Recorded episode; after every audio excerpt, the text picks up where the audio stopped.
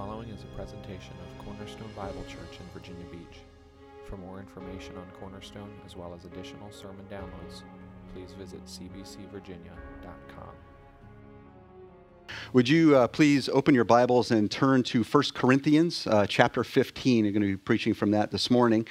And uh, if you're using the Bible that's under the seat in front of you, it's found on page 961 in that Bible. So 1 Corinthians chapter 15. So, without question, uh, Easter is uh, the most important day on the Christian calendar. It marks the occasion when our Lord Jesus Christ, um, after having lived a perfectly sinless life, traded his righteousness for our sinfulness by dying on the cross as payment for our sins. And then three days later, after being buried, he rose again from the dead, according to the scriptures.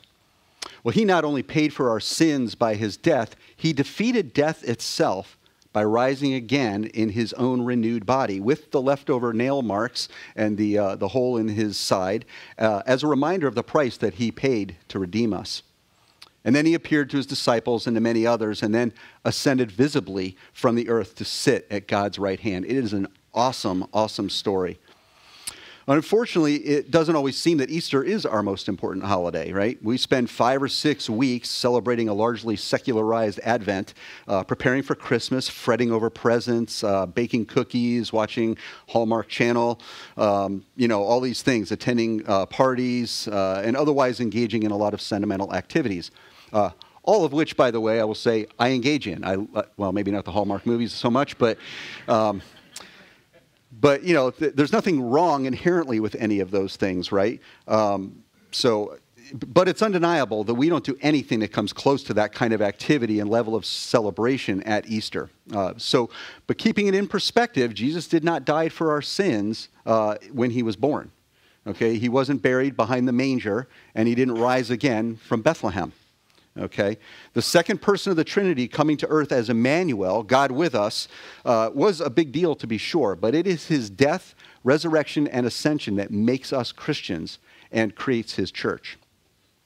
Well, the early church certainly understood the importance of Jesus' resurrection. They didn't risk and sometimes forfeit their lives by telling the Sadducees and the Pharisees or the Romans or the Ephesians or the Corinthians, for that matter, uh, about the birth of Christ. They were ostracized, beaten, they were stoned and killed because of their witness to the resurrection. It was truly a big deal. Well, back in October last year, I preached on this subject, specifically 1 Corinthians chapter 15, but I took a much larger hunk of that, right? We did verses 12 through 58. And I'm sure all of you hung on every word that was spoken, and you've probably gone back and listened to that sermon several times since then. Uh, but for the sake of you who are new, I'm going to recap, okay? So in 1 Corinthians 15, Paul starts out in verse 12 with a pretty lengthy explanation of the importance of Jesus' resurrection, how it provides hope for this life and for the life to come, and how without the resurrection, our faith is futile, it's meaningless, and we're still dead in our sins. He then goes on to assert that we will have physical bodies after our resurrection, but they will be new bodies and will be imperishable and glorious, and that we will bear the image of the man of heaven. This is amazing. Well, this morning I want to hone in on some verses that I only briefly touched on last time uh, in the hopes of teasing out a little more of what Paul is trying to teach us in this passage. So let's read 1 Corinthians 15 and just verses 20 through 28 together. And while we're reading, let's keep an eye out for three particular themes, which I'll expound on some more. One is the theme of first fruits, the second is the victorious battle, and the third is God will be all in all. Would you stand now for the reading of God's holy, inspired, infallible, and active word? Starting at verse 20. But in fact, Christ has been raised from the dead, the firstfruits of those who have fallen asleep. For as by a man uh, de- uh, came death, by a man has also come the resurrection of the dead. For as in Adam all die, so also in Christ shall all be made alive. But each in his own order Christ the firstfruits, then it is coming those who belong to Christ. Then comes the end when he delivers the kingdom to God the Father after destroying every rule and every authority and every power. For he must reign until he has put all his enemies under his feet. The last enemy to be destroyed is death. For God has put all things in subjection under his feet. But when it says all things are put in subjection, it is plain that he is accepted who put all things in subjection under him. When all things are subjected to him, then the Son himself will be subjected to him who put all things in subjection under him, that God may be all in all. Amen. You may be seated. And I'll open this up with some prayer. Uh, Father, I just uh, pray again as Chris had just prayed, Lord, that you would help me to get out of the way so that your word would go forth in faith. And uh, Lord, that you would give us your spirit to hear your word and to obey it and to be encouraged by it. And I uh, pray, God, that anything that I say that might be wrong or inaccurate, Lord, would be erased from our memories and that you would uh, reign supreme in the midst of this time. In Christ's name, amen. Amen. Well, in my sermon in October, I briefly discussed the notion of Jesus being the first fruits. Okay, but let me expound on it a little bit uh, in greater detail here. Notice in verses 20 through 23 in what we just read that Paul refers to the risen Christ as the first fruits of those who have fallen asleep. Well, this idea of first fruits goes back to the feasts that were established in Leviticus chapter 23 Passover and the, uh, and the Feast of Unleavened Bread and then 50 days later, the Pentecost or the Feast of Weeks. Well, Passover and the Feast of Unleavened Bread took place together when the barley harvest was just coming in, uh, uh, starting to come in. And the Feast of Unleavened Bread was a festival in which the first fruits, the best and the first and best part of the barley harvest, were offered to Yahweh. Then, 50 days after, the Pente- after Pentecost, uh, or 50 days later was the Pentecost, or the Feast of Weeks. So, incidentally, that's where the term Pentecost comes from, right? It's Penta means five. So, the Pentagon is a five-sided building up in Arlington. Uh, Pentatonix is a five-member a cappella group. Uh, Pentecost is 50 days after the feast of unleavened bread. Literally, it's seven Sabbaths plus one day. Seven times seven is 49, plus the one day is 50. Uh, also, it came to be called the Feast of Weeks uh, because it was seven weeks after uh, the Feast of Unleavened Bread. Well, anyway, Pentecost is the festival in which another first fruits offering was made. In this case, it was the wheat harvest. In both cases, the first fruits offering anticipated the greater harvest yet to come.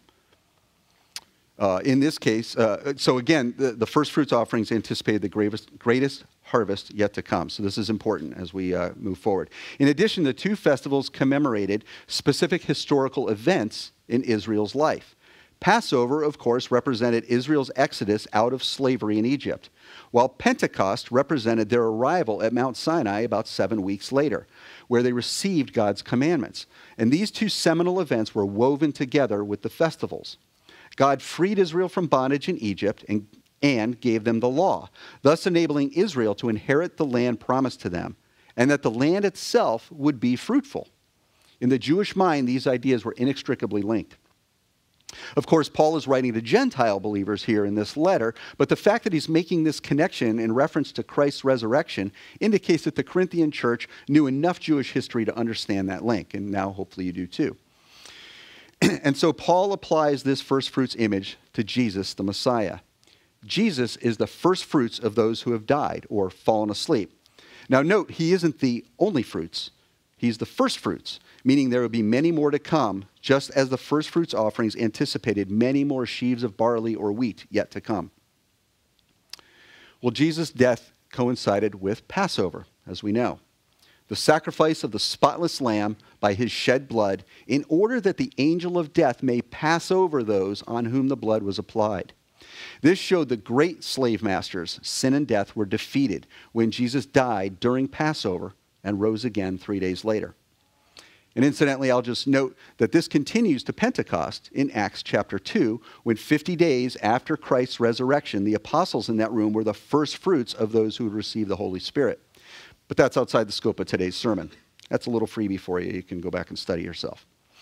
Uh, so back to 1 Corinthians 15, 20 through 23. Paul doesn't quite spell it out, but by implication, Adam is the first fruits of sin and death, contrasted with Jesus as the first fruits of the resurrection and life. And you'll often hear in theology the idea of federal headship. Okay, and this is kind of where that idea comes from. We have a federal form of government. We have people who represent us in Congress. Well, Adam was our federal head or representative in sin and death. And therefore, we are all guilty of sin, which is rebellion against a holy, perfect God, and therefore deserve death. But praise God, Jesus was our federal head or representative on the cross. And therefore, we who are in him are represented by him, and therefore seen as righteous by that same holy, perfect God. Adam delivered death to mankind, but Jesus delivered mankind from death. So let's take a look at the second theme in this passage the victorious battle. Paul kind of shifts gears in verses 24 to 28. He escalates the imagery as if the resurrection of Christ and then our own resurrection isn't quite enough, right? So he described a risen Christ who destroys every rule and every authority and every power, and then delivers this new kingdom where every enemy is vanquished to his Father in heaven. What might that look like today to have every rule, authority, and power destroyed? If he comes back today, won't it be glorious to see Vladimir Putin get his due? But so will Volodymyr Zelensky and Joe Biden and possibly Glenn Youngkin and Winsome Sears. Who knows? Now, Paul does state uh, Paul does state that all God's enemies will be put under Christ's feet. So not every person in authority will be destroyed, but then uh, they will all be prom- properly submitted to Christ. Remember, authority is something that God instilled in the creation himself, in the created order but it is also to be submitted to him. Psalm 8 6 says, You have given him, meaning mankind, dominion over the works of your hands. You have put all things under his feet. This certainly points to Christ's rule and reign. For those who shake their fists at God and rule in their own selfish way, it will not be a pretty sight. Listen to one of my favorite Psalms, Psalm 2. Turn to it here. And most of you probably know this, but why do the nations rage? and the peoples plot in vain. The kings of the earth set themselves, and the rulers take counsel together against the Lord and against his anointed, saying, Let us burst their bonds apart and cast away their cords from us. He who sits in heaven laughs. The Lord holds them in derision. Then he will speak to them in his wrath and terrify them in his fury, saying, As for me, I have set my king on Zion, my holy hill. I will tell the decree. The Lord said to me, You are my son. Today I have begotten you. Ask of me, and I will make the nations your heritage, and the ends of the earth your possession. You shall break them with a rod of iron and dash them in pieces like a potter's vessel. Now, therefore, O kings, be wise. Be warned, O rulers of the earth. Serve the Lord with fear and rejoice with trembling. Kiss the Son, lest he be angry and you perish in the way for his wrath is quickly kindled. Blessed are all those who take refuge in him. Now, this fact of Christ crushing his enemies and subduing all authorities under his feet underscores a theology of new creation. Every rule, every authority, every power means every. There is no power in the entire cosmos that will not come under God's rule, delivered by our great King Jesus. Even death itself will give up its power. Think about the things that you regard as permanent features in, a, in our fallen world, right? Wars and chaos, uh, disjointedness, decay, hatred, death. All of these will be transformed by Jesus. Death is the last enemy. It is not a normal or natural part of life, and it is not good. God did not create death in the garden and call it good like he did everything else he created. Death is the result of sin. And therefore, death must be defeated if God, the giver and sustainer of life, is to be honored as the ultimate true Lord of the world. We hear scientists all the time talking about how the universe is going to collapse on itself, or you know, environmentalists that think that we're just going to wreck everything and the whole world's going to fall apart. Right? Well, hear what the gospel of Jesus Christ says. What God did for Jesus at Easter, he will do for those who belong to Christ and for the entire cosmos. And this leads us to our final theme uh, in this passage that God will be all in all. The only exception to all rule, authorities, and powers being subjected to Christ, as Paul stresses in verse 27 in our reading, is that God the Father is not in subjection under Jesus' feet. Here's what it says. But when it says all things are put in subjection, it is plain that he is accepted and not accepted, ACC, it's accepted, like he's accepted. He's, he's the exception to the rule. He is accepted who put all things in subjection under him. So, in other words, God puts all things in subjection under him, and therefore he cannot be in subjection under his son Jesus. They are two coexisting persons of the Trinity, but they are distinct and they have different roles and order of prominence. Look at verse 28. Paul says, When all things are subjected to him, then the Son himself will also be subjected to him, who put all things in subjection under him. Okay, well, this is somewhat convoluted in the English, but it's actually quite clear. Actually, Jesus was always subject to the Father, right? Even though he is part of the Trinity. He regularly prayed to the Father. Uh, he told his audiences that the very food he ate was to do the will of the Father. He asked the Father to remove the cup of his wrath from him and then submitted again, saying, Not my will, but yours be done. But in this final act of Jesus's, when he presents the Father with his kingdom, it will be manifestly clear to all that God the Father is the ultimate God, that God may be all in all. Jesus, while being fully God, was also fully human, a creature born on earth to a woman who faced every temptation imaginable. And this will become obvious to all when he delivers up the kingdom to his Father. It will be divinely glorious. Our salvation will appear altogether divine, which it is, and God alone will have the glory of it. Jesus' human nature was employed in the work of our redemption, but God was all in all in it.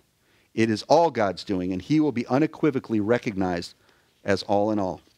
In the end, God intends to fill all creation with his own presence and love.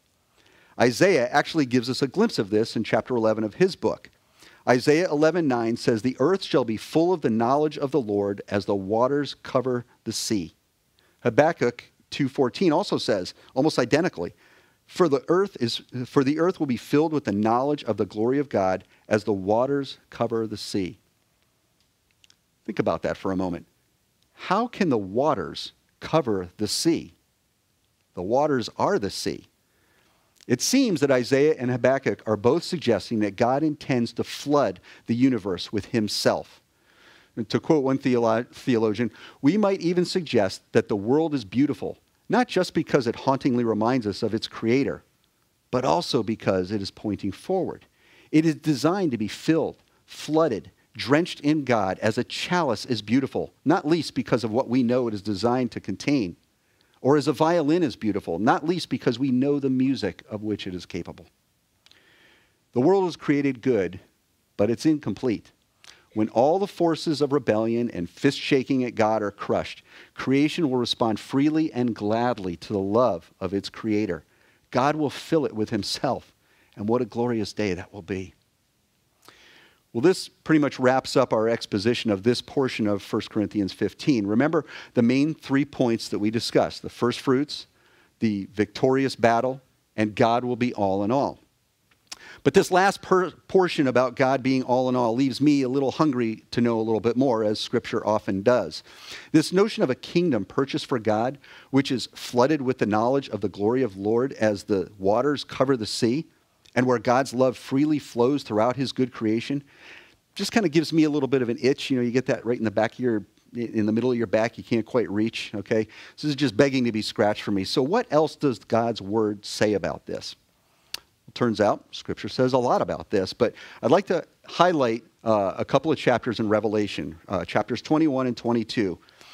Before we go on, I want to acknowledge that Scripture does, in some places, seem to speak of the earth being destroyed and God starting over. Okay, Hebrews 1 11 through 12, which quotes Psalm 102, says, The earth and the heavens will perish, but you remain.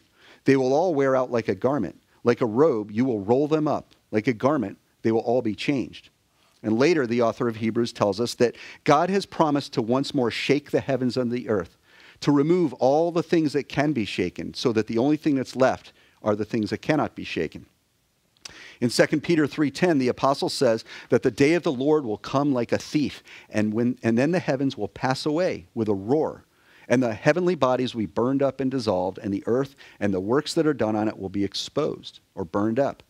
And there are other passages as well.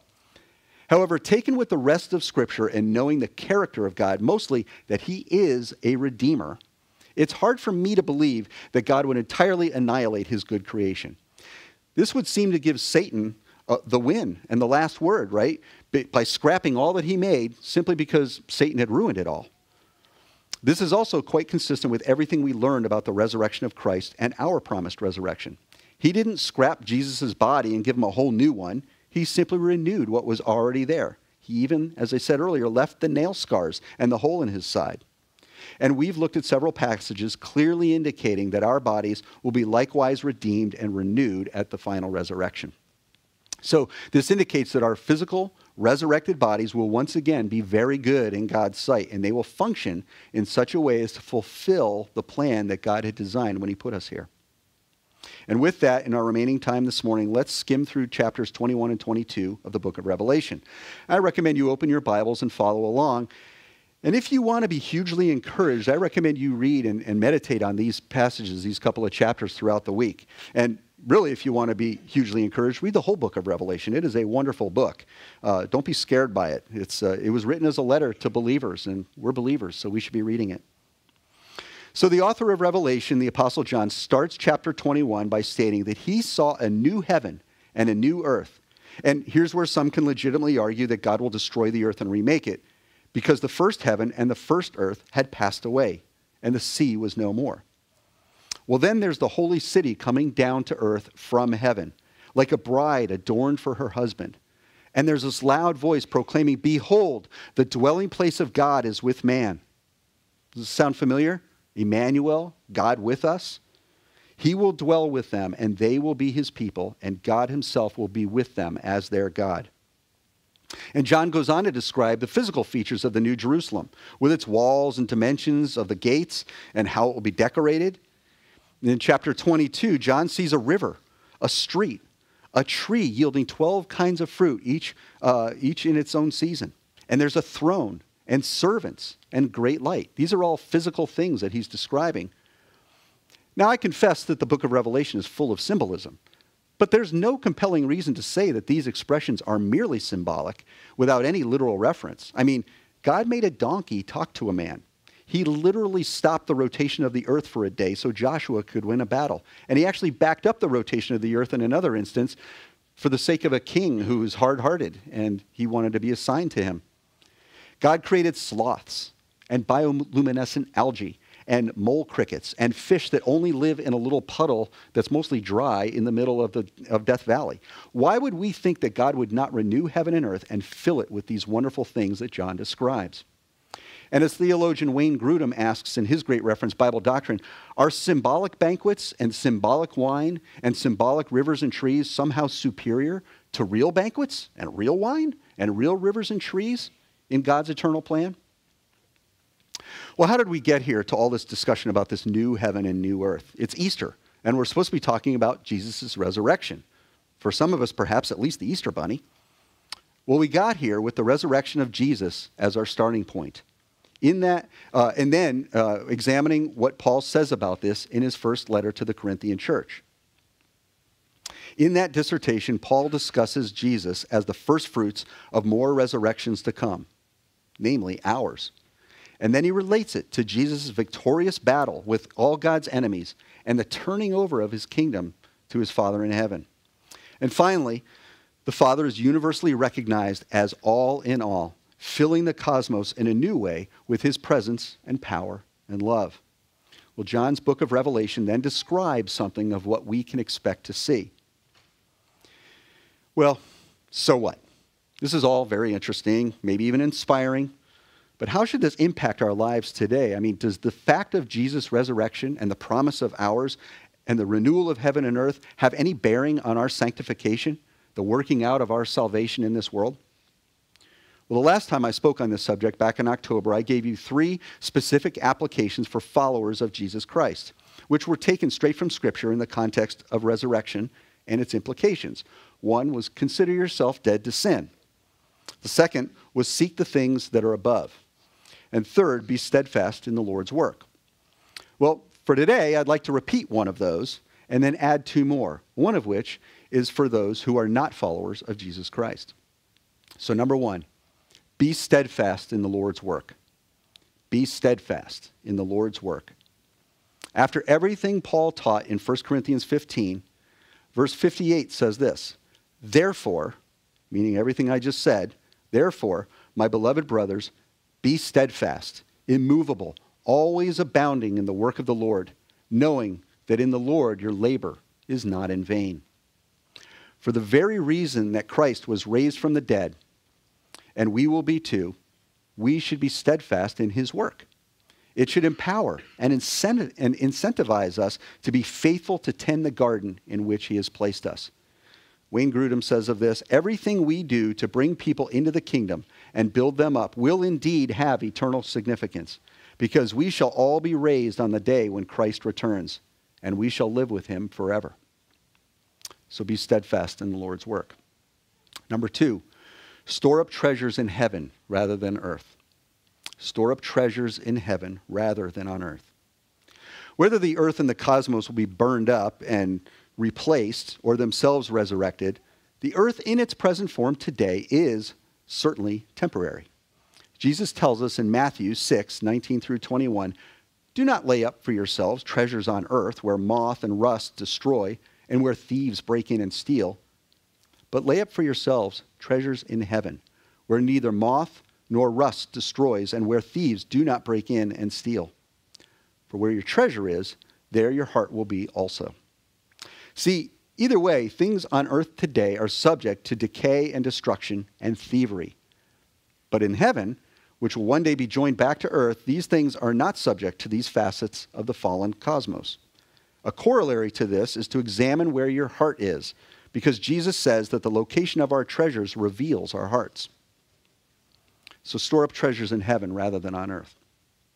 And thirdly, if you are not submitted to Jesus Christ as your Lord and Savior, repent and believe the gospel. Repent and believe the gospel. Revelation 22, 14 through 15 makes a very clear promise after everything that is described about the new heaven and new earth in chapters 21 and 22. He says this Blessed are those who wash their robes, so that they may have the right to the tree of life, and that they may enter the city by the gates. Outside are the dogs and sorcerers and the sexually immoral and murderers and idolaters and everyone who loves and practices falsehood. In this context, washing your robes is a reference to trusting in Christ's sacrifice for your sins. And as I stated back at the beginning, it is an exchange of his righteousness for your sinfulness. This means that you would then have the right to the tree of life, which mankind is naturally barred from because of Adam's sin. Remember that whole representative thing? Adam's sin, he represented us, and in that sin, we are barred from the tree of life. But thanks be to God, because Christ also represented us on the cross. We who belong to him are, have a right to that tree of life. So, contrasting those with clean robes under Christ are sinners who are barred from the city, the New Jerusalem. If you do not want to be barred from the city, but be welcomed to the tree of life that is inside the city, then you must repent or turn from your sin and believe the gospel, the good news of Jesus' sacrificial death on the cross for you. And then follow him the rest of your life. Please talk to me or to Jordan or Chris after this service about this if, if this concerns you. We would love to talk to you. And so to summarize, be steadfast in the Lord's work, store up treasures in heaven, and repent and believe the gospel. In the meantime, we wait with all creation on tiptoe, with eager expectation of Christ's return, when that resurrection life and power fills it completely with the glory of God as the waters cover the sea. Let's pray. Lord God, we do wait with eager longing and anticipation for your Son's return. Thank you that in the meantime we have an empty tomb as evidence of his bodily resurrection, which is proof of the death blow dealt to death. Thank you for pointing us to our own resurrection, the renewal of all things, and the final consummation between heaven and earth. Before the breath there in the tomb, before our joy sprang from the womb, you saw a day that's coming soon when the sun will stand on the mount again with an army of angels at his command, and the earth will split like the hull of a seed wherever Jesus plants his feet. And up from the earth the dead will rise, like spring trees clothed in petals of white, singing the song of the radiant bride. And we will always be with the Lord. Grant us to be steadfast and immovable while we wait on tiptoe, faithfully working to fulfill your plan of redemption here on earth, both to point to the greater reality of ultimate redemption and for your great glory.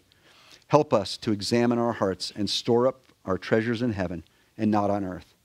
And grant repent, repentance, O God, and faith to anyone here in need of that, for it is your work from start to finish. In the name of your Son and Savior and our Savior, Jesus Christ. Amen.